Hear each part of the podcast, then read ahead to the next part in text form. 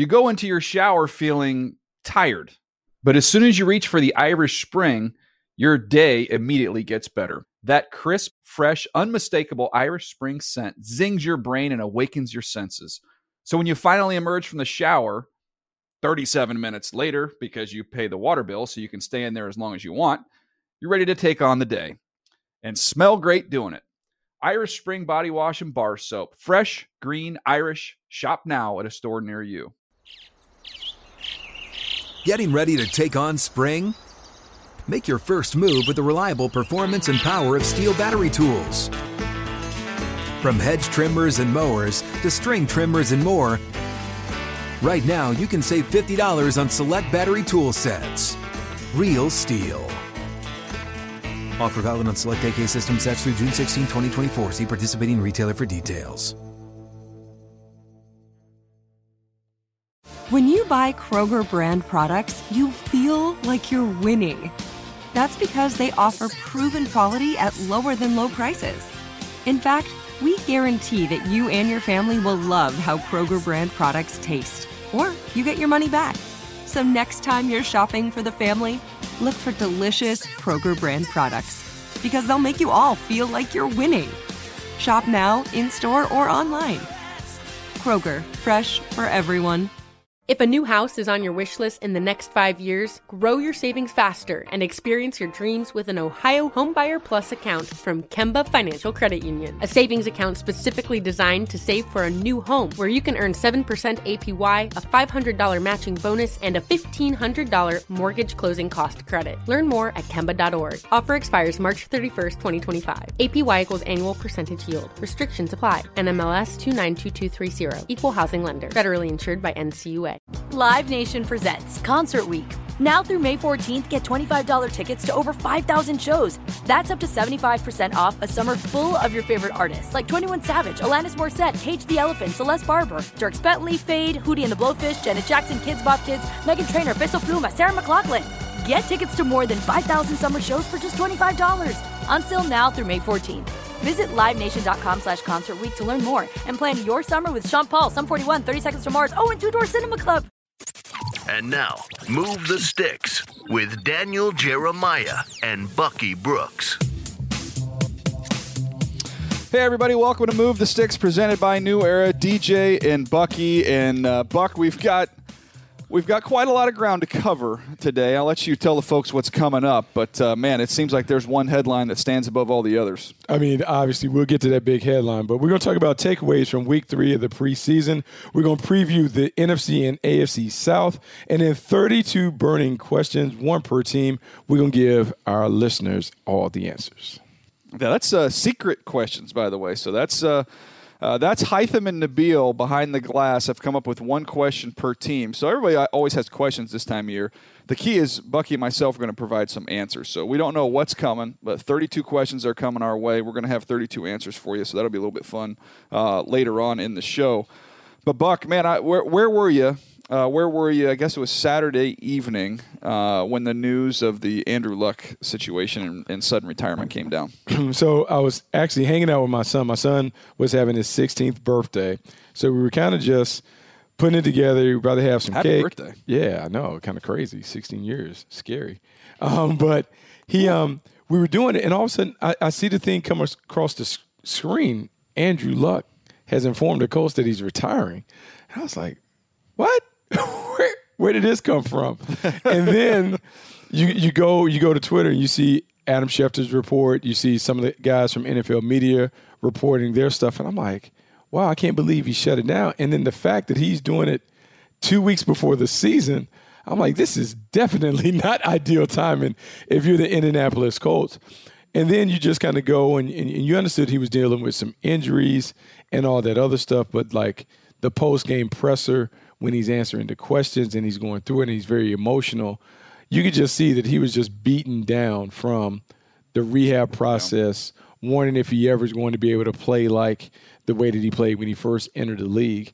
And so, look, he had talked about that previous injury being kind of like a dark place for him and how he didn't want to revisit that. So I certainly understand it, but there's still something in me that still believes that after he's healed up and he feels better, maybe in a year or so, that he's like, man, you know, I was really good at that football thing. I think I'm gonna give it a spin. so I just kind of wonder if he'll be able to walk away from it permanently because there's nothing else that he's going to find that kind of gives him that same exhilaration and excitement that football has always given him. No, I'm with you in terms of man, just the shock. I, you know, I don't know.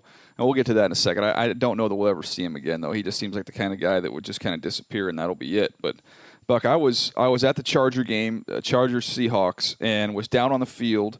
Uh, usually during the pregame show we get a little break, and so I'll go down the field, walk around the field, talk to some people, and then head back up. So I'm, I'm heading back up. I'm walking back into the little booth up there, and our producer go hands me his phone and goes, "You better sit down." And I'm like, "What?" So um, I don't know what's going on. So I look at his phone, and it's like Andrew Luck retires, and it's a it was an Adam Schefter tweet. And I looked at it, and I'm, I'm telling you, Buck, I had to look at it for like 10 seconds to make sure that blue check mark was, was legit and Yes. authentic. And I was like, Yes. oh, yeah, that that's real. Like, whoa. And so, you know, that the whole the whole first half, my phone, you're calling so you're calling the game, and my phone would not stop buzzing. Just people all around the league, you know, wanting to, you know, to text about this and figure out what the heck was going on. Um, and then we actually had Hunter Henry on from the sideline in the third quarter. You know, these preseason games you get in the second half and these guys aren't playing. You'll do some in-game interviews. And um, I asked Hunter, I said, hey, how did you guys, you know, find out about this? Now, keep in mind the Chargers open up with the Colts. That's their week one opponent. And uh, he said, well, you know, a lot of the veterans that weren't playing had seen it on their phones. So as we were coming out, you know, for the start of the game, there was whispers and you heard people talking about it a little bit. And um, it's just crazy how that all happens in real time. Um, but Buck, I, I really don't think we'll see him again. You know, he's um, he's a unique guy, and I don't think that uh, I don't think football is the be all end all for him. Um, I went back, you know, I was curious, so I went back and looked up my my uh, background information on him when I'd gone through Stanford, and um, you know, the uh, Buck, it's it's it was off the charts. I mean, we, we kind of remember a little bit about him, but when you go back through and read everything, um, and this is uh, you know some of the stuff in my background on here. Uh, uh, everybody on campus raves about Andrew Luck. He's tough, dedicated, responsible. He does not accept praise. He goes out of his way to be one of the guys. He's humble. He fits in with everybody on the team. Uh, he called out the whole team team during the halftime of the USC game last year. Said we aren't losing this bleeping game. He's got fire. Uh, he excels in everything he does. Exactly what you want at the position. Um, I spoke to him at the combine that year. Uh, he's represented by his uncle. I knew he was coming out before the season started. Very proud of what they accomplished at Stanford. Says all the right things. He's humble, down to earth, approachable. For someone with as much hype as this guy's been given, uh, he's a great guy. No issues. He's a no-brainer, top overall pick. So I mean, those were some of the things that, that people were saying about him. But I go back through the work ethic on the bottom of my report. Off the charts as a worker, he's like a coach in the weight room and on the field. The strength coach says he's a 12 on a scale of one to 10 as a worker. He eats, drinks football all day, every day. He ran the install meetings during two a days, installing the offense. Uh, he in, instituted a penalty system for offsides during practice. He held the other players responsible even more so than the coaches. Always at the facility, never asked for special treatment. Each source had to be stopped when talking about this player. They go on and on and on and on. So it's not hype when we say, Buck, that this is one of the premier players that we ever got the chance to evaluate. Oh, without question, he is definitely a premier player. And when you look at the career that he was able to put together, even though it was short, uh, you saw him play at a high level. You could reasonably make the argument that at some point in his career, you could see him being the best player at his position. The fact that he was able to carry the Colts not only into the playoffs, but get them to a championship game early in his career speaks volumes about his ability to be a franchise quarterback.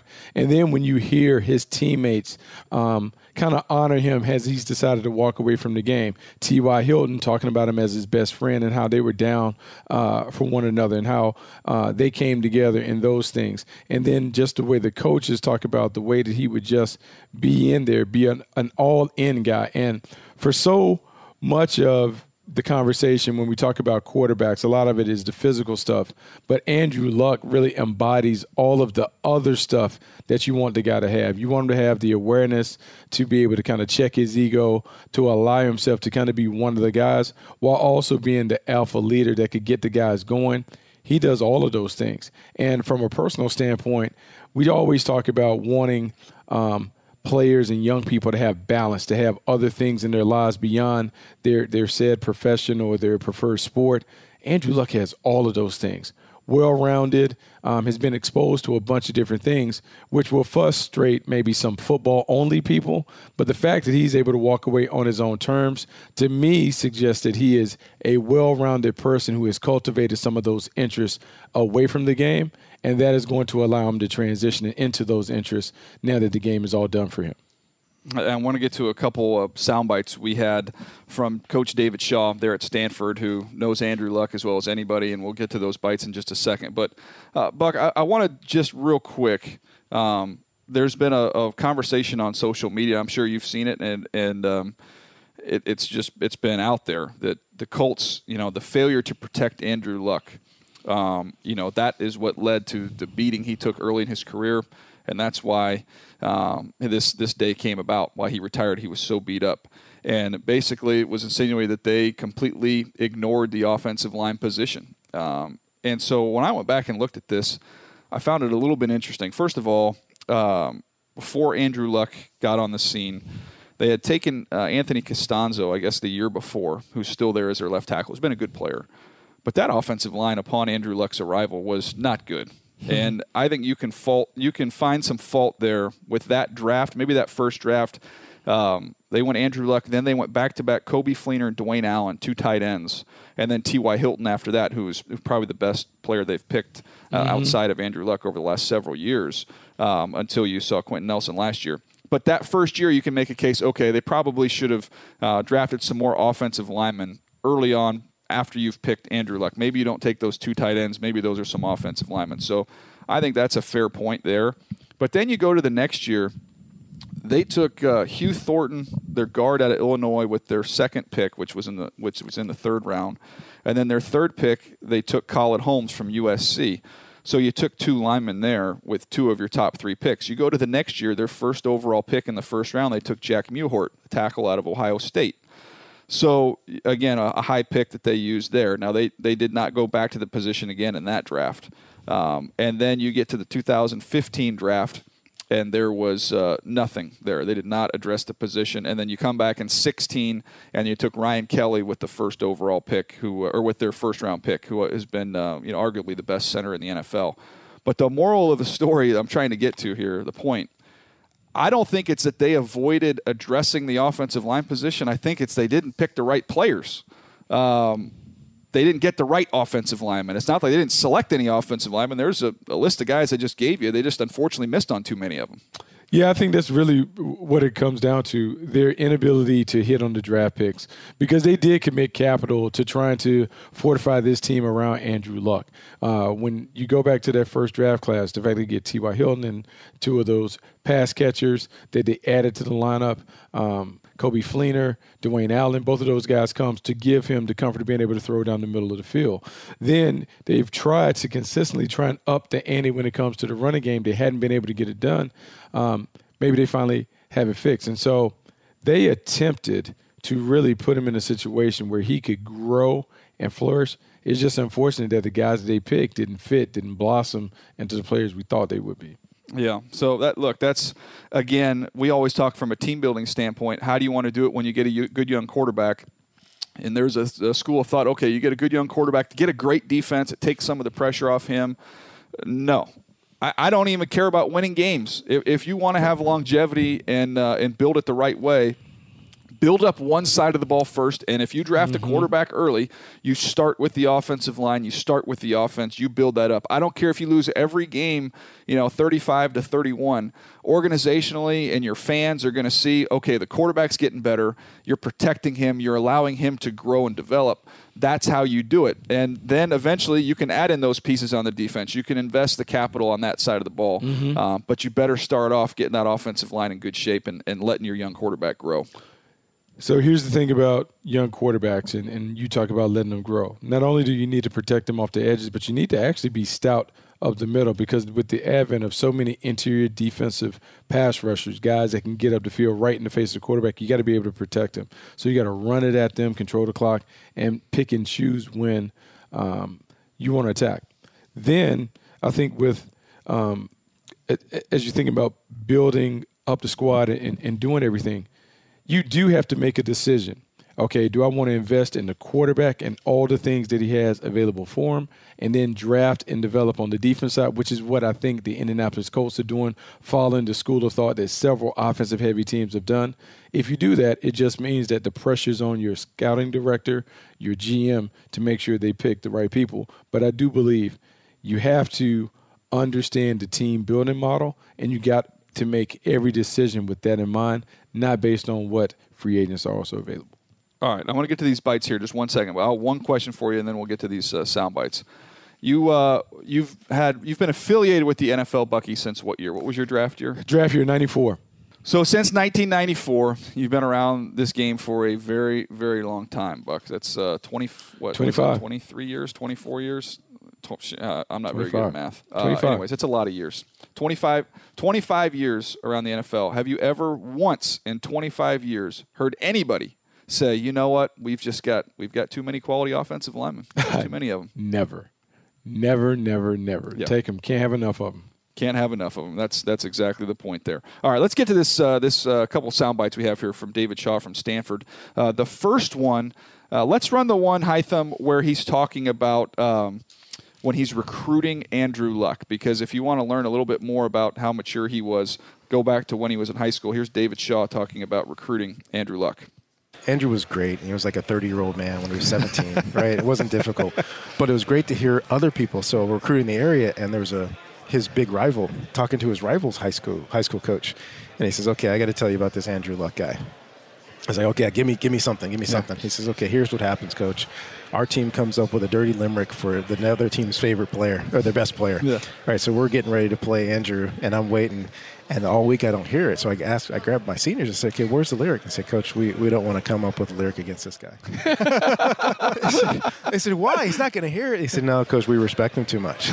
Wow. So in high school, to, wow. to have your, your, your rivals feel that way, and of course, Andrew would just demolished them. Yeah. And then that night, the coach is down and he's at dinner, and who walks in but Andrew and his family, and they go across the restaurant. And here's this high school senior walks across the restaurant, shakes the opposing coach's hand, and stands there and talks to him and his wife for like 15 minutes. Wow. I'm like, okay, recruiting process We're is done. over. We're done here. It's over. Yeah. This is our guy. Well, there you go, Buck. What, what, do you think going back and listening to that? Man, really easy to fall in love with Andrew Luck based on that. Um, when you talk about a, a one to have the right quarterback as the face of the franchise, where Andrew Luck is that, you know what I'm saying, smart in the classroom, on the field, productive, uh, has done it in a variety of different ways. And then you just kind of hear about the leader and the intangible qualities that kind of come out. He is everything that you want as a guy that is your field runner. Better yet, he's everything that you want in a football player. So give me 22 Andrew Lucks and we'll win a lot of games. No doubt. Uh, I'm, I'm with you 100%. It gives you a little bit of an insight to him at a young age. Uh, another question we asked David Shaw, as we did all the other coaches we spoke with, and we're going to have an episode eventually where you're going to hear all these great stories about the greatest high school football player you've ever seen. Here's David Shaw's answer. I can't say one. So there's a small group. We've had this conversation before. I love this, though. They're, so they're Andrew Luck, watching him throw the ball, and I and I, I will tell you his his footwork was was was good, but his back foot would always come off the ground. That was always weird to me. Like, okay, I got to see this live. Um, but the way he threw the ball, the way he managed the team, he looks like he looked like an NFL guy playing against high school kids. There you go, hey, Buck. I went back and, and looking at my report in my summary from college. And uh, I had one of the notes in here. Transfers his weight early in the throwing motion, almost exclusively up on the front leg when the ball comes out. He did have a very unique, a very unique motion in terms of how he transferred his weight so early. It looked different. Yeah, it did look different. Um, weird, but it but it, it, was effective for him. It, it worked, and no one along the way kind of messed with him, and they just kind of let him be, and he kind of figured it out. But you would like to see a little more pace and velocity on some of those in breaking throws. Yeah, that's the other thing I had on there. I said he's uh, uh, has, has, good arm strength, but it isn't rare. Uh, but he can change ball speed. Uh, does a nice job of throwing a, a catchable ball, shallow crossers. Um, he was uh, anyways he was he was a really good player. We'll, we can move on to, to other topics a lot of the stuff we want to get to but i did think we needed to give a little time there to andrew luck because one of the more unique retirements i think in, in our football history uh, that we'll ever see. I think this is a this is a this is a day and a time and, and a decision we could be talking about 15 years from now, 20 years from now, uh, the way people talk about the Barry Sanders decision. Yeah, we very well could be talking about this for a long time because it kind of changes the landscape. Uh, before we had penciled Indianapolis in, saying that they're going to win the division, that they're tough enough to be able to do it, and Andrew was going to have a, a an outstanding year. But now we come there's uncertainty everywhere. You don't know how the Colts are going to play with Jacoby Brissett as their number one. I mean, there's some other teams within the division that have questions about. Um, this is why you just never know. You can't really get into prediction season because you just don't know how one domino falling down can affect the rest of the group. Uh, no doubt. And one other uh, one other note from last week in the preseason, then we'll move on to these previews of the NFC and AFC South. But uh, Case Keenum being named the Week One starter in Washington, do you like that or or do you not like that? Um, I don't necessarily like it, but I understand why they're doing it. They didn't believe that. Um, they get they they could get it done with Dwayne Haskins early. I mean, we we career. both agree, I mean, right? Haskins should be starting. He should be starting. Like on, put him on on the the field. Like what there, are we right? doing? Like we've seen Case Keenum. He can't get the team into the end zone. There's no juice or rhythm behind it. So like, I don't know. I don't know how long they can play this charade. Like where Case Keenum is going to be their franchise quarterback, but at some point, come on, you got to put Dwayne Haskins in the game. and talking to Dwayne Haskins during the draft process and people around him, people that know him, I think he's mentally and physically tough enough that he'll be able to handle some of the adversity that'll come his way, uh, which will happen for any of these young quarterbacks. And I think he's he's ready to handle that. And I think when you've got a guy who the main knock is he hasn't played, I don't think the answer is having him sit. I'd like to see him get out there and play a little bit, and uh, let's see him uh, make some make some strides and grow as the season progresses. You know, I think the thing for me is what I would like to do when you, you talk about like let him play. I want him to make his mistakes so we can figure out how to build a team around him. And the entire time, I always Yeah. felt like Jay Gruden and crew they wanted to go with the veteran player, their jobs on the hot seat. So I understand it. But for the interest in the franchise, man, you gotta you gotta get it ready so you can get them going. So when the offseason, you know exactly what you need. You get it early, and then they can start rolling on it. I don't like this last minute stuff that I'm I'm, I'm beginning to see. I'm with you on that. All right, let's get to some previews.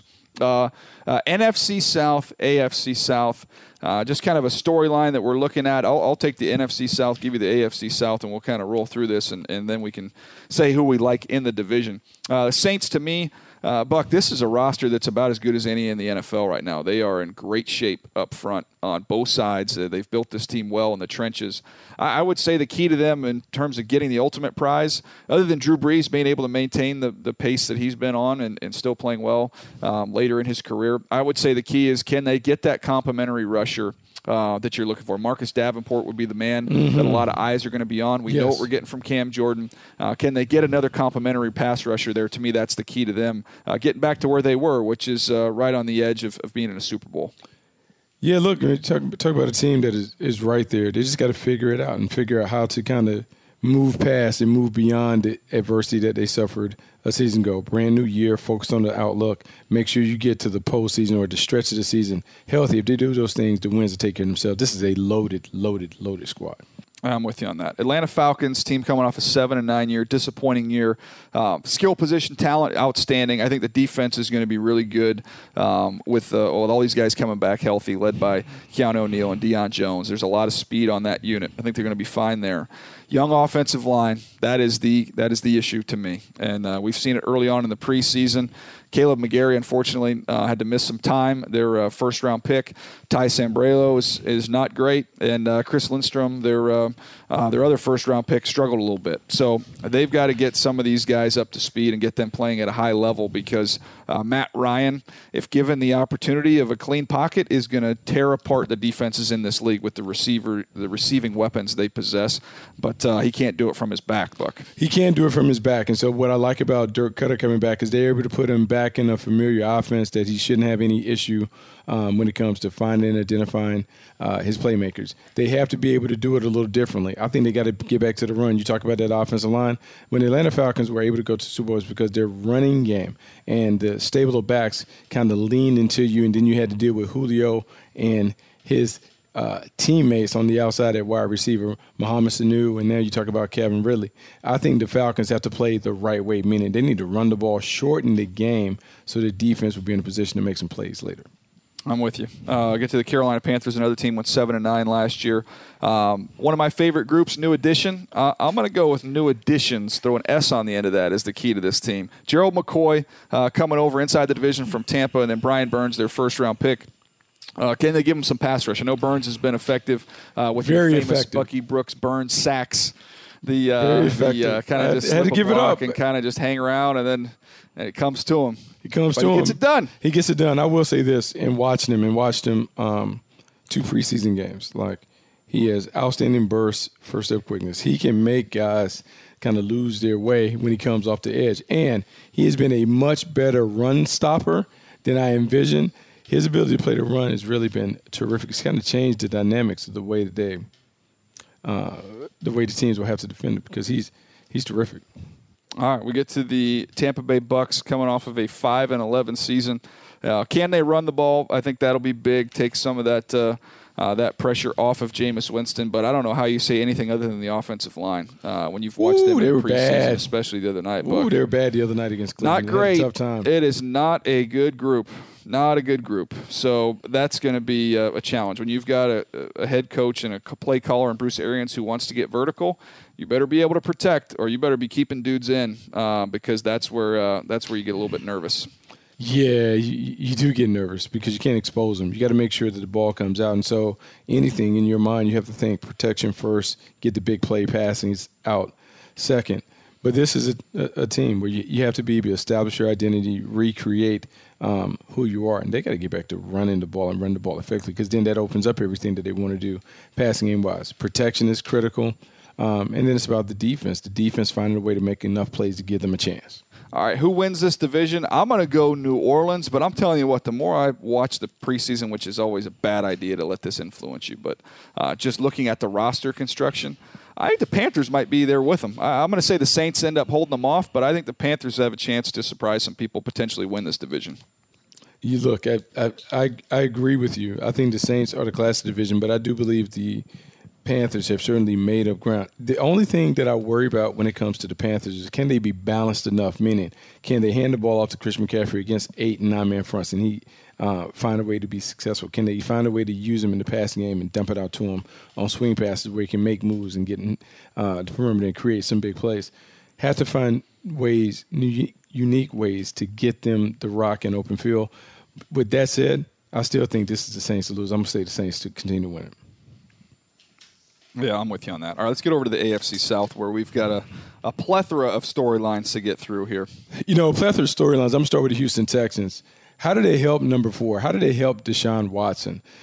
This offseason was supposed to be about helping him, protecting him, uh, allowing him to really come out and attack more. He's not able to do that. Uh, haven't had the wide receivers um, that you would normally. Uh, I mean, you do have the wide receivers that you like with their with the Texans, but you just don't have the O line play, and it continues to struggle in the preseason. And then you go out, you lose Lamar Miller. I know they got Duke Johnson, but they don't have a number one. I need to figure out who is going to be the lead runner for the Houston Texans.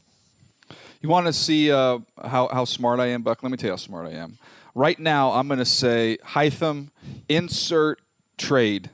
So when we're done recording this and then the trade happens, right now we just use Hytham, Hytham's voice and he can just tell the listeners what happened with the trade because you know as soon as we finish this, we're both going to go our separate ways. And, And then it's- Clowney's going to get all- traded. They might be adding an offensive tackle. And and so now we just put that, that's on Hytham. Hytham, you just have to drop that in. I got you. I got you. Just drop it. Breaking news in. from the newsroom. That's funny. That's funny. Yes, that's it. So insert here. Uh, that's that's my uh, that's my charge. Look, can they protect? If they can protect, Deshaun Watson is going to have a big year. And when you look inside the division now, Buck, to me the gap between Deshaun Watson and everybody else at the quarterback position is significant. Oh, for sure. It's, it's definitely significant, and it, and it plays out, and it kind of plays into uh, the storyline, the next storyline that I had when it came to the Indianapolis Colts with Jacoby Brissett. I like Jacoby Brissett. I think he's flashed at times throughout his career. I like the leadership ability. I like the way that he's able to kind of own and stay in his role when he's the number two, but he's always available if he has to go in. The difference is this offense has been designed with number 12 in mind. And not only in mind this year, but for a number of years. Guys they signed. So they're kind of, I'm kind of curious to see how much of Jacoby Brissett can do the Andrew Luck thing. Yeah. Yeah, no, look, there's a lot of love for him. I mean, inside the building, I know you've got to uh, put it out there that you're confident in your guy. You don't want the season to be over before it starts. But I'm looking forward to watching them week one to see what this offense looks like uh, with Brissett at the helm. All right, how about the Titans? Look, it's all about the quarterback position and which quarterback is the best one for the team. I know Marcus Mariota is a $20 million guy. He's got to get a fifth year option picked up. But Ryan Tannehill has outplayed him in the offseason. So what do we do with this? Like what what's real, what's fake, and those things. I just don't know if in good um, conscious I can lean on Marcus Mariota. I need to know from the Titans who's the quarterback, Mariota or Ryan Tannehill. Well, I mean, this is a team that's been stuck. I guess it, stuck is the word. Three years, nine and seven. Can they get over that hump and take that next step? I know the news coming out of Indianapolis should be uh, um, should be re- well received in Tennessee because uh, you would think that maybe gets you the one extra win that they needed last year. Um, we'll see what happens there with the Tennessee Titans. I'm actually I'm, I'm actually a little bit bullish on them. I think if they get the quarterback thing squared away, I think in the trenches, once Taylor Lewan comes back off suspension, they're pretty good on both sides um, and a real, real physical football team. And uh, it's hard to finish under 500 when you're a physical team, Buck. You're always going to be right there. Now you just need to find a way to win a couple more. Yeah, physical football always gives you an opportunity, and the way they are able to kind of grind it and mash it out plays well. The, the, the problem is with them in this division – there are other defenses and teams that like to play that way. So you don't really have the advantage you normally would have in most instances, but it's one thing that can be worked around. For me, when I look at the defenses, and this comes into play because I got the Jacksonville Jaguars That's kind of like the biggest question mark for their team. And the question mark that I have is is Josh Allen good enough to push them over the top? Um, they had pass rushers yeah. previously, but is he a special kind of player that can push them over the top? If he is, great. But right now, I got to see that Jags defense. I got to see what they're really going to do with Josh Allen. The uh, which Josh Allen has a better year? Maybe that's one of our burning questions. Ooh, you know, Josh Allen up in uh, Buffalo looks how good. How about that? Don't steal my thunder. It could be a big year for the Josh Allens. Uh oh, uh, that might that might have been a little uh, a little insight into what's coming. All right, who wins this division, Buck? Such a tough battle. You know what I'm saying? I don't think the Colts can win it. I am going to go out on a limb and I'm gonna say you're gonna say the Jags. You're not gonna say the Jags. I am gonna say the Jags. I'm gonna say the Jacksonville Jaguars. Are you really? Yeah. There you go. On paper, they're the better team. Let's go to Jags. All right. I just need. All right, you're going with the Jags. I'm gonna stick. I'm gonna stick with the Texans. Way, whoa, way to be a risk taker I, I, right and, there, and, buddy. And, way, no, way to I'm go. Not, I'm, look, I just way, haven't. Way to go. I haven't gone out there.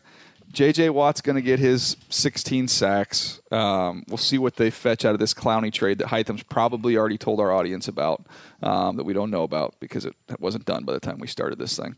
Uh, but they're going to be better. They're going to be better up front. And uh, and Deshaun Watson, I just think, look, when in doubt, I'm I'm always going to go with the best quarterback. He's the he's the best one. So I'll go with Watson. All right, this is the time that we've been waiting for. 32 burning questions how much time is on the clock do we have to answer these questions? We'll do about a minute per question. That way, we you know, 32 minutes, 32 oh, we, teams. We can even go faster. It, yeah, I will hit the air horn once we hit a minute, so you know to wrap it. You know, if you actually are still going. Okay. Oh, we won't even. We're gonna. Me and Bucky, Bucky, we can do these all in under a minute. Guaranteed. Oh yeah, we can do it. You ready to start? Do it. All right, we'll start in the NFC North. Uh, what kind of leap can we expect from Mitchell Trubisky in year three? A leap? Uh, maybe like a skip. Go ahead, know, Buck. I don't know.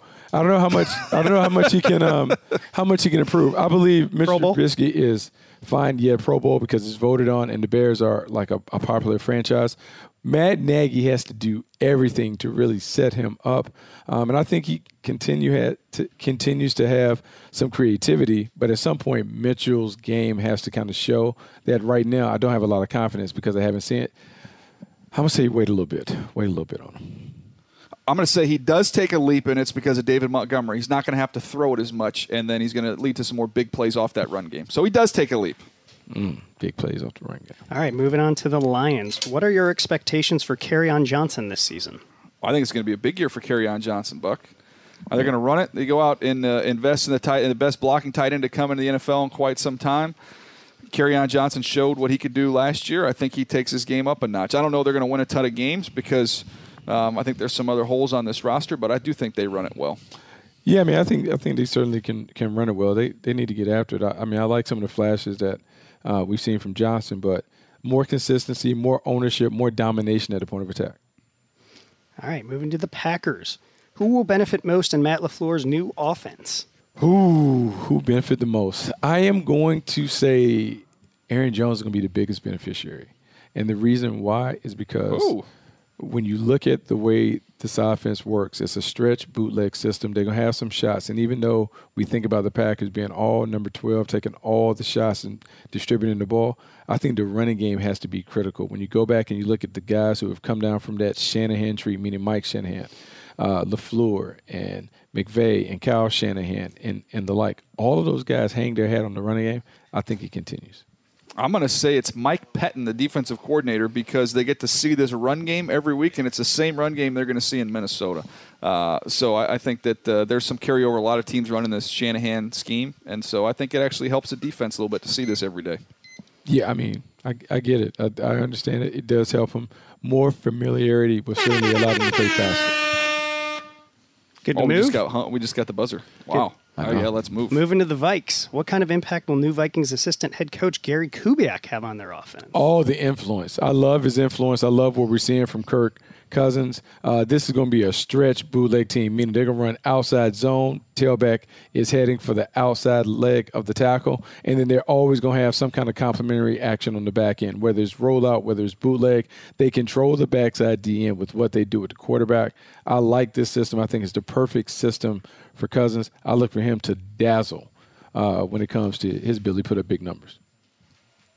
Well, he hasn't always dazzled this preseason. Yeah, but, the- but this, this is scheme early. Is scheme he had some scheme success is with perfect. Washington. It's going to be great. Yeah, but you can't. Dazzle. It's a scheme he knows and he's comfortable with. He's comfortable. Come yeah. on. Look, Dalvin Dazzle. Cook. That offense is going to run through Dalvin Cook. He's going to have a huge year. I mean, he will, and, and as a result, so are Cousins. How about that? There you go. All right, moving to the NFC East and Bucky's favorite team, the Cowboys. Will Dak Prescott be able to silence doubters and prove that he's a top 10 quarterback? Can he carry the Cowboys without Zeke? Go ahead, Buck. Yeah, he can carry he carry him out Zeke. Like, look, look, I'm looking forward to the opportunity to see Dak play without it. Like, I think, I think here's here's the thing. They need to have the running game. Zeke is very important and vital to what they do, but he's vital and important to what they do when they get closer to the playoff run. So Zeke wants to mess around and like just give away a bunch of money um, because he doesn't want to show up and play under his contract. Cool. I think Dak Prescott and the way this offense is constructed, he still can be successful. We'll see how it plays out. Have you ever uh, got the groceries out of the car and you try and get all of them in one time? So you put like ten bags, five in each hand, and you get like halfway halfway to the kitchen table. You got to set them down for a second, and then pick them back up. Like that's that's how we're to go with Dak here. He's to be able to carry them a little bit, but I don't think he gets it all the way to the kitchen counter. Zeke's hmm. got to get back. I mean, he does need to get back. I mean, obviously, everyone is better when you get all your weapons around you. But yeah. Those are heavy groceries, by the way. I don't don't don't at me. Don't a, a plastic, not paper. Plastic, not paper. Because if they're heavy, the bag is gonna pop. The handles are gonna pop off. Moving on to the G Men. Yeah, what we got, Hytham? Moving on to the Giants. How long will the Giants be able to keep Daniel Jones on the bench? Hmm, I don't know if you can keep a Hall of Famer. The the Giants can will keep Daniel Jones. Oh, listen to you. I, I'm going to say they keep Daniel Jones on the bench for 10 weeks. Um, and it's not going to necessarily be because Eli has played poorly. I think Eli's going to be all right. I, I think it's going to be because they're not winning enough games. And then they just figure out, hey, let's get a look at this kid. Wow, just gonna dismiss one goal for the other. Um, I think at some point, because he's been so solid in the preseason, I think maybe their plans have changed. I think he does have to get some snaps in the preseason, so you just get a feel for who he is and what he is. Man, but they have to. If I'm man, if I'm David Gettleman, I'm so if it's zero and four, I'm taking the victory lap. Yeah, I'm excited. I'm uh, look. I think they Throw did. him out there. I think they Once did week Eli comes off the field, he doesn't go back on, though. Yeah, I think they did week nine when they put Eli in. I think you just That's what I'm saying. yeah, I think you just kind of transition right there. It's good. I'm with that. All right, Oh, mo- there we go. Moving to the Eagles. Which new offseason addition on offense through free agency or the draft is the biggest key to the Eagles' success? We're talking Jordan Howard, Miles Sanders, J.J. Arcega-Whiteside, D-Jax. Go ahead, Buck. Oh, you want me to say okay? I am going to say Djax is going to be the pivotal piece, and the reason why is he's the field stretcher. His ability to make big plays lifts the blanket off the other playmakers: Nelson Agholor, Alshon Jeffery, J.J. Arcega-Whiteside, and the running game. Djax gives them something that they still were lacking before, and that is that home run hitter. Look for him to have a big impact, even though I don't think his numbers will be at that customary mark that they typically come in at. That's a great question. My favorite one. I'm gonna go Miles Sanders. I think he's got a chance. I think he is the most talented running back they have, and I think he's got a chance with this offensive line and passing game um, to, to really provide some big plays out of the backfield. Miles Sanders. Moving to the Redskins, we talked earlier about Dwayne Haskins, how you guys both think he should be starting. So let's, let's talk this. Who is the Redskins' most dangerous player on offense? Oh, do they have one? I don't know. I mean, Uh, whoever's playing running back. the only the only guy I would it- guess sight unseen. hopefully I- it's I'll Darius like- Geis. It would have to be Derrius Guice because I would say sight unseen because, I mean, What about Bucky's boy Trey Quinn? We got to see him a little bit last week. Little That bit. was it. I mean, I like Trey Quinn, but he's not like a key contributor. Like he's a little, he's a little piece. Like he's he's like the ketchup packet when you go to McDonald's and you get the quarter pounder. I mean, not he's not. enough. Yeah, he's not. He's not. He's not the whole meal. He's just like Doesn't a little fill the whole side piece. Yeah, he's Yeah. just he's just a little something. So You need like nah, three Darius Trey Guice- Quinns. Yeah, I think Derrius Guice is probably the the the biggest thing because they really don't have a lot of Their starting offensive receivers are firepower. Josh, Josh Doctson, Paul Richardson, Trey Quinn. Yeah, with the tight end, you've got Yeah. Jordan Reed, you got Vernon Davis, but uh, I'm gonna go Guice. I'll go Guice on that one. Yeah, I like Guice. I Adrian think- Peterson still though. I mean, look, either one of them. Yeah, I don't know if Adrian has enough juice, but we'll see. Guice is coming off an ACL injury. Regardless, both of those guys had to be big factors in the running game. All right, moving to the NFC South for the Falcons. Sark is gone. What do you expect from the Falcons offense with Matty Ice reuniting with Dirk Koetter? Uh, I mean, I think it'd be very familiar, like it was the first time. Dirk Koetter is a guy who helped Matty Ice play at in uh, a Pro Bowl MVP level, so I, I would think it would be the same. The biggest thing for the Falcons is they have to be able to run the ball consistently because then when Matty Ice throws the fake, fake the play fake out, the defense comes up, they can throw it over the head. I need to see more production, better performance from Devonta Freeman. He has to be an important part of every game plan.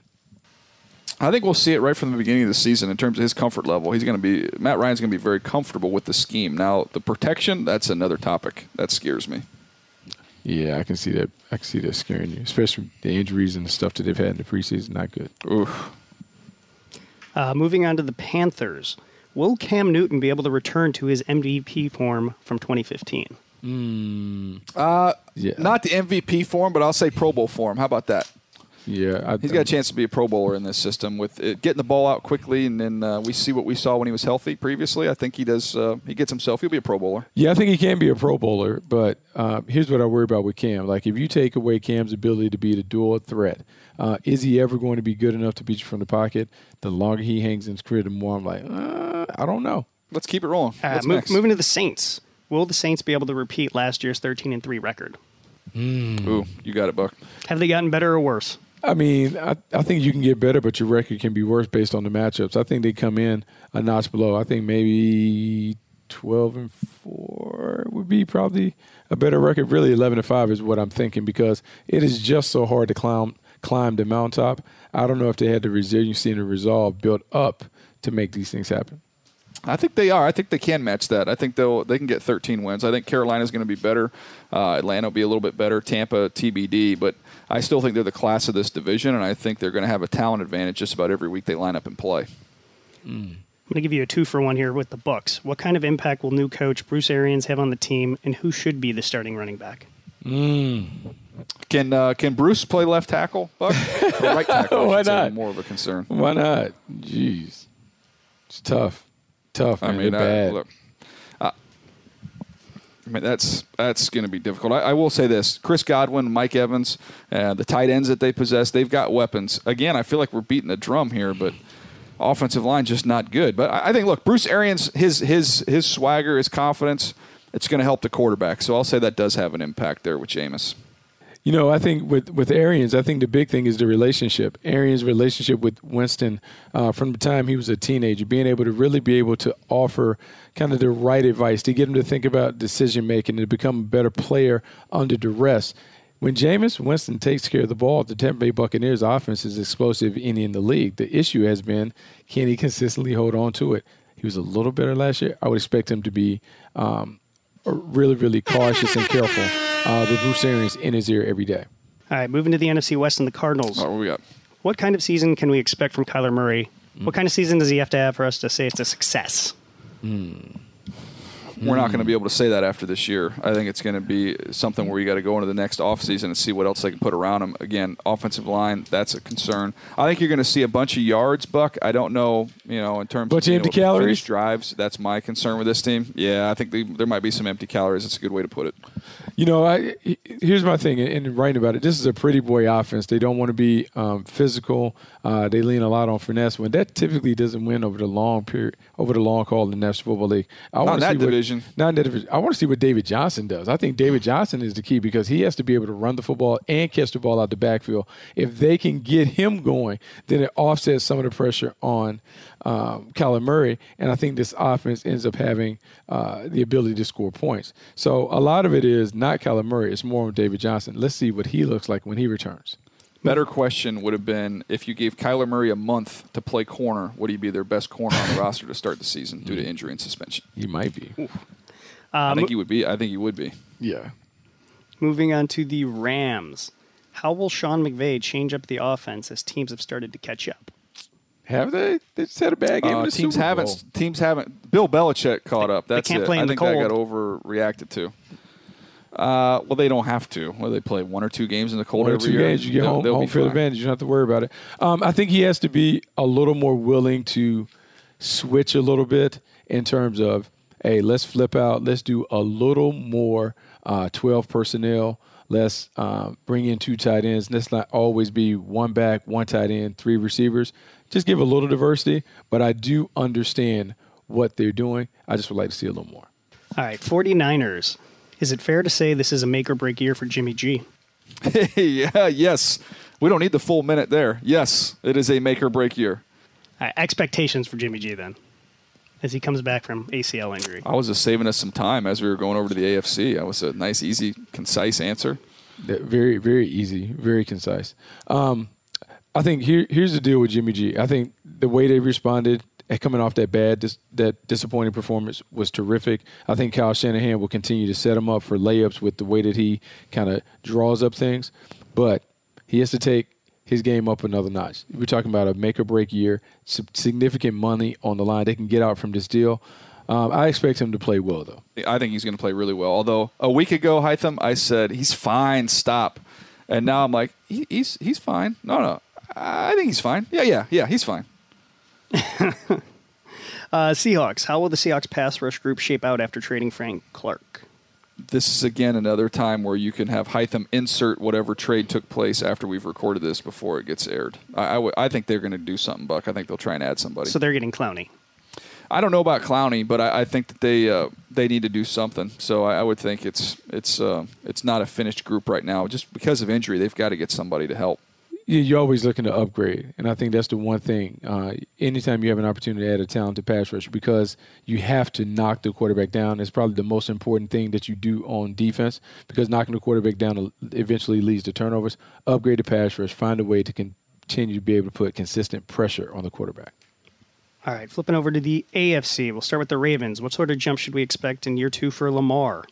I, you look, Buck. I think he's a little bit better as a passer. I don't think he'll be a lot better, and I think some people expecting him to curtail the running. That ain't happening. I think he's going to see him run as much, if not more, uh, which means you're going to see a bunch of numbers on the ground for Lamar Jackson. I think the the passing numbers will will uptick slightly, but it won't be a huge improvement there. Yeah, I think, I, th- I, th- I think it, it has to be um, a situation where Lamar Jackson is the focal point of the running game. I think his explosiveness, his ability to kind of do the hidden ball trick, kind of sets everybody up. Look, we talked about 200 being the magic number in terms of rushing attempts. You never see a quarterback hit that, but I think Lamar Jackson hits that this year. Moving on to the Steelers. Will Juju live up to expectations this season? Go ahead, Buck.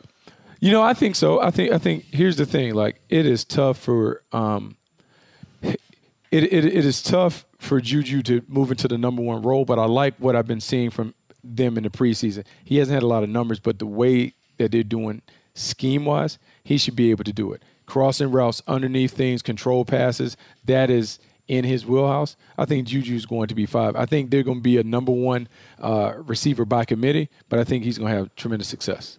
I, I think he look his numbers were outstanding as a number two. So I think uh, the numbers are going to be there. I don't think you're going to see a huge spike in numbers from him. Um, but I, I don't think you're going to see him putting up the kind of consistent numbers Antonio Brown was putting up. But he's going to have a really good year. Cleveland Browns. Are expectations too high for the Browns? Yes. I, I just think there's there's steps to this process, and I'll just go back and give you a little history lesson. I was in, in Cleveland.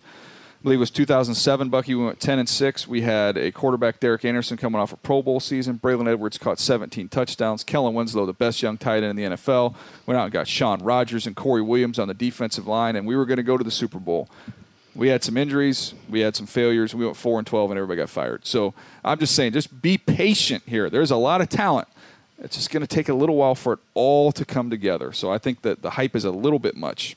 You know, like here's what I would say: like the hype is a is a lot in terms of Baker Mayfield and the offense, but the Cleveland Browns are going to be in the mix because of their defense. I absolutely believe they can go all the way. It just depends on what that offense does to complement this defense because this defense is going to be lights out. I expect them to have a top five defense. Is that a championship offensive line? No, but you play good defense and you throw the ball up around, around the yard. No, it's not a That's championship offensive That- line. You can't have championship concern. caliber players Yeah. everywhere. I don't know. You try. All right, the Bengals. Will the Bengals surprise everyone and tread water in this division? No one's talking about them. No, I think the Bengals. I think the Bengals are a four or five win team. I, I just don't think there's enough juice. Um, I don't think they're good enough up front. Um, it just more playmakers are needed on this roster, especially defensively. Guys that can really make plays. I don't see many. No, they don't have enough. They don't have enough juice. I like I like some of their individual pieces. I like uh, Joe Mixon. I like AJ Green when he's healthy and available. Not in love with the quarterback, and I just don't know if Zac Taylor's going to have enough creativity to kind of mask all their issues. I think it's going to be a tough year for the Bengals this year. Jumping to the AFC East, the Patriots. What position group will be the most important in helping the Pats get back to the Super Bowl this season? Quarterback. Outside of quarterback. Yeah, that's a good one. That's a good one. Look, I, I think I think the offensive line. If the offensive line plays at the level we saw last year, I mean that's going to be a tough team to beat. Yeah, they're gonna be. I think they're gonna be a tough team to beat because they're gonna change their style. They're gonna be a physical team. Like you've seen them in the preseason, they have been a 21 personnel team. Uh, two backs, one tight end, coming downhill behind the fullback. They're gonna play kind of rough and tumble football, and I don't know how many teams are gonna be able to stand up and weather it over the course of a 60 minute game. All right, Dolphins. Who is the better option to start at QB right now, Josh Rosen or Ryan Fitzpatrick?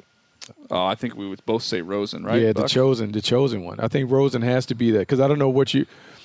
To me, Ryan Fitzpatrick looks like a fish out of water in this system when they have him under center, asking him to do play action passes and the like. He is a guy that needs to be in a you did there, shotgun. Dolphins, yeah. yeah, I mean, I didn't mean to do that. That wasn't deliberate. That was just They're my mammals. natural Easy. creativity. But yeah, I just think, I just think, I just think Josh Rosen is probably the one that you need to do because if Josh Rosen can't play, then it allows you to say, okay, we got to focus our efforts on getting a guy in the draft. Yeah, to me, I think you got to evaluate Josh Rosen. That's what this year is all about. It's a success for the Dolphins if they just know what they have in Rosen. Who has the all right? Moving to the Bills, you, you got me. Who will have the better se- Which Josh Allen will have the better season? Was that it? Yes. Uh, I'm going to say Josh Allen, the quarterback, has the better year. Buck. I'm going to go Josh Allen, the quarterback. I'm kind of with that. A, A, bunch of bit. rushing yards. He's he's built to handle that. I have been have seeing how they've been playing with him. Some of the quick screens, some of the quick stuff that they're doing on offense, empty formation. Cole Beasley is going to have a big year. I think Cole Beasley may have 100 catches when it comes down to it because he's the guy that Josh Allen is targeting a lot. Uh, look, he may only average eight yards a catch, but 100, he may get 100 of them. Will Josh Allen have more rushing yards than whoever starts at running back for them? Uh man, you know it's, it's Yes. tough because I think Yes, I, 'cause they're I gonna don't have a think committee. Yeah, and I don't think Shay. I wonder if Shady McCoy is even going to be around. Uh, moving to the Jets. Are you worried Le'Veon Bell is going to be rusty? Russ, running back, take him, Uh, no. take him He's two gonna be games. fine. Two games, he'll shake it off. He'll be ready to go. All right. No, that's easy. He's going to have a big year. Moving to the AFC South. Can the Colts still win the division with Jacoby Brissett under center? It's tougher. I never say never, but I don't think so. It's I- tougher. I, I don't see it happening. I, See, this this this is is why they probably could have made and maybe should have made the move for Le'Veon Bell because now they need the running back. Um, they look. I like Marlon Mack, but they need they need a dude because now they're going to have to play a little different. and they need to be able to grind it out. I just don't know if Marlon Mack can give them enough of that. If he can give them 12 to 1,300 yards to offset some of the pressure on Jacoby Brissett. Yeah, uh, look, he's a good player, but there's a drop off. Just a little bit. Just a little. Just a little bit. Moving to the Texans. a little bit. Will DeAndre Hopkins post 1,700 receiving yards this season? He had 1,572 last year. 1,700. No, no, That's a big That's a big number. number. I, That's a look, he's gonna have a great year, but I don't. That's that's too big of a number. and that's Fuller's almost like- healthy. It's like Bucky in college. Kati. Man, I think they Big spread around a little more. Yeah, I think I think it's a little more balanced. Uh, they got too many good players on that side of the ball for him to get everything. I think he has a big year. 1,700 is a little rich for me. All right, Titans. How short is the leash Marcus Mariota's on with the addition of Tannehill? You See, this is an interesting one because I, originally when they signed him, I didn't think the leash was on him, but then he was so bad against the Pittsburgh Steelers that I just worry about. I kind of worry about it. I don't know. I don't think that. Uh, look, I think the leash is short enough that if you're gonna walk, if you're gonna walk a dog on a leash like this, you have to be squatting like a catcher, because that that that's not a long leash. You can just walk upright. I think it's a very short leash. Uh, I I don't think they'll wait very long to make a change there if he doesn't get off to a hot start. I think he has to play well coming out the gate, especially with Ryan Tannehill kind of being there. And look, he always looks better uh, when he's playing against those backups or whatever. But man, Marcus Mariota, it's kind of scary that you're not seeing a jump in development from him. Moving to the Jags. What will Jacksonville's offense look like when Nick Foles and new offensive coordinator John DeFilippo reuniting? This is your division winner here, Buck. Go ahead, Buck. You're the, you picked the Jags to win the Super Bowl here. You might as well take. This I mean, I didn't pick them to win the Super Bowl, but I do believe they're going to be better. I think here's the here's the trick. It depends on how forceful Doug Marrone is with John DeFilippo. If he tells them, "Hey, man, run the ball and stick to it because this is who we are," they'll be fine. But if he kind of very deviates and goes down his own path, they could be in, in trouble. I think the Jags' defense is lights out, and they have to play offense to complement that defense. That means a lot of Leonard Fournette, a lot of running. I think somehow he gets the message because he doesn't want to get canned in the middle of the year again. to me, it's going to be interesting to see who the, the number two receiving option ends up being. Dede Westbrook's going to have a good year. He fits in beautifully. They need either DJ Chark, you know, Marquise Lee, Chris Conley. One of those guys got to step up and be a nice number two. Moving to the AFC West, our final division, the Chiefs. Do you think Patrick Mahomes will throw 50 touchdowns again? Hmm. Wow. Hmm. 50 is a big number, Buck. Uh, but uh, you know what? I'll say he can just because the weapons they have, and when you factor in some of the shovels and, and little flips that they uh, that count as touchdown passes, um, I think it's achievable. As crazy as that sounds, back to back 50 touchdown seasons. Back to back fifties, back to back. I I'm gonna go Buck, on a when limb you're and I'm the saying three yard line and you shovel it forward. I mean, they get he's going to get 10 of those. well, he's gonna get that because they don't have a legitimate running back. Like they don't have a big time running back that you really worry about. So yes, he goes 50 again, back to back, five of them. All right, Broncos. Will Joe Flacco guide this team back into the playoffs? Not the playoffs, but I think they're eight and eight team. I think they're maybe even a nine win team, eight nine win team, just because the defense is so good. The offensive line scares me. Uh, the offensive line is a little scary, but I like this offensive system for Joe Flacco. Um, I'm not saying they get into the playoffs because they're two teams that are better than them in their own division. So I don't know where they make up the ground. Uh, I think the Chargers and the Chiefs go before the Broncos. Raiders. Who has more pressure on them this season, Jon Gruden, Derek Carr, or AB? All of the above, right? Oh, Derek Carr for me. Jon Gruden ain't going anywhere. That that kind of money, he, he he's gonna he'll be with that team going into Vegas. Antonio Brown, he's got something to prove, but to me, Derek Carr is the one who has the most to prove. Yeah, Derek Carr has the most approved because I think I thought they were going to get uh, out from up under this contract last offseason. I think he has to perform well now. He has no excuses. AB's there. They've upgraded other weapons around him. It's time for Derek Carr to play like the guy we saw a couple years ago. Our last team, the Chargers. Outside of Philip Rivers, who will be the most important player in helping the team win the AFC West? Ooh, Melvin Gordon. Melvin Ooh, Gordon. nice. They need Melvin Gordon to come back. Like I like Go Austin. I like Austin Ekeler and I like Jackson, but I think at some point you have to have someone that uh, puts a little fear in the defense. And I'm not saying that Melvin Gordon is a tier one running back, but I do believe the fact that he can do a little bit of everything. He can run, he can catch it out the backfield, he can score touchdowns. He is something that you, he's someone that you have to at least talk about in the meeting room during the scouting report. I don't know if those other guys create the same kind of concern and worry for defense coordinators. I'm going to give you a, a random name here. It's Trent Scott. um, the left tackle in his second year as undrafted player at a Grambling, who is having to hold down the fort for Russell Okung until he's back healthy. Uh, so can he hold up, or they have to constantly put a tight end next to him to help him out? He's going to be key to see if this Chargers offense keeps humming. Chargers win. nice, little money drop there. That's it, my friends. I friends. love it. That was fun. Hytham, well done. Yeah, you and Nabil back there putting those questions together. That was nice. Thank you. Nabil was a huge help. Nicely done. Uh, anything else you want to add here, Buck? What are you working on before we get out of here? Nothing, man. I just finished doing all these preseason grades, all these rookies. I'm so glad that the preseason is almost coming to a conclusion, so I don't have to do these grades.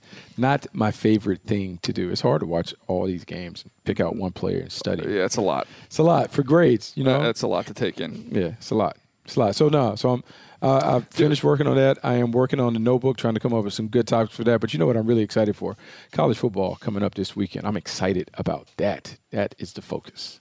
Oh yeah, we're gonna have we're gonna have an episode coming up here in a couple days where we will jump in uh, to what we're looking forward to week one of the college football season. React a little bit to what we saw uh, from the two games we had last week. I want to thank everybody for for downloading the Move the Sticks podcast and uh, appreciate you guys leaving us a little rating and review um, on Apple Podcasts. That's been a huge help. Continue to uh, support us there. We do appreciate it. You can check out all our videos, NFL.com slash MTS video, uh, our new channel on YouTube, YouTube.com slash NFL podcasts. Uh, lots of goodies on there for you as well. That's going to do it. Thank you so much for listening to Move the Sticks, presented by New Era. Thanks for downloading Move the Sticks with Daniel Jeremiah and Bucky Brooks. For more, go to nfl.com slash podcasts.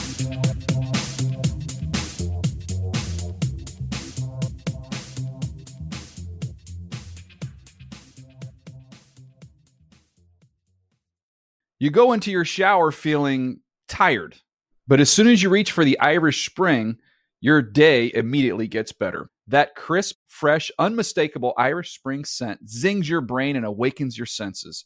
So when you finally emerge from the shower, 37 minutes later, because you pay the water bill so you can stay in there as long as you want, you're ready to take on the day and smell great doing it.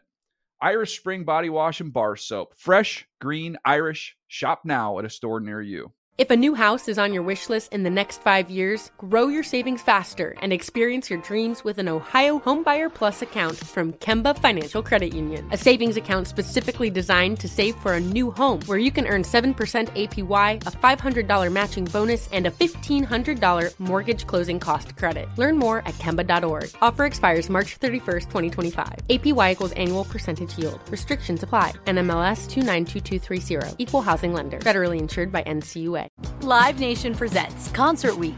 Now through May 14th, get $25 tickets to over 5,000 shows. That's up to 75% off a summer full of your favorite artists like 21 Savage, Alanis Morissette, Cage the Elephant, Celeste Barber, Dierks Bentley, Feid, Hootie and the Blowfish, Janet Jackson, Kidz Bop Kids, Meghan Trainor, Peso Pluma, Sarah McLachlan.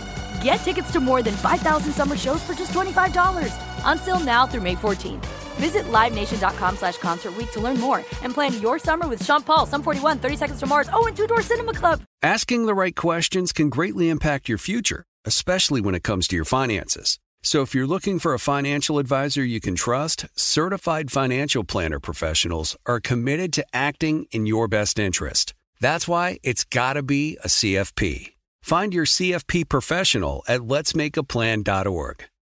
Are you still searching for your perfect place to call home? Well, now is the time to buy at Fisher Homes. If you're looking to move in before the end of 2024, May could be your last opportunity to start building your dream home and close before the year's end. If you're hoping to move in even sooner, Fisher Homes also has homes that are move in ready and waiting for you, where you can start enjoying the benefits of homeownership even faster. Schedule your personal tour with a new home advisor today at FisherHomes.com and make this spring the season you find perfect home sweet home.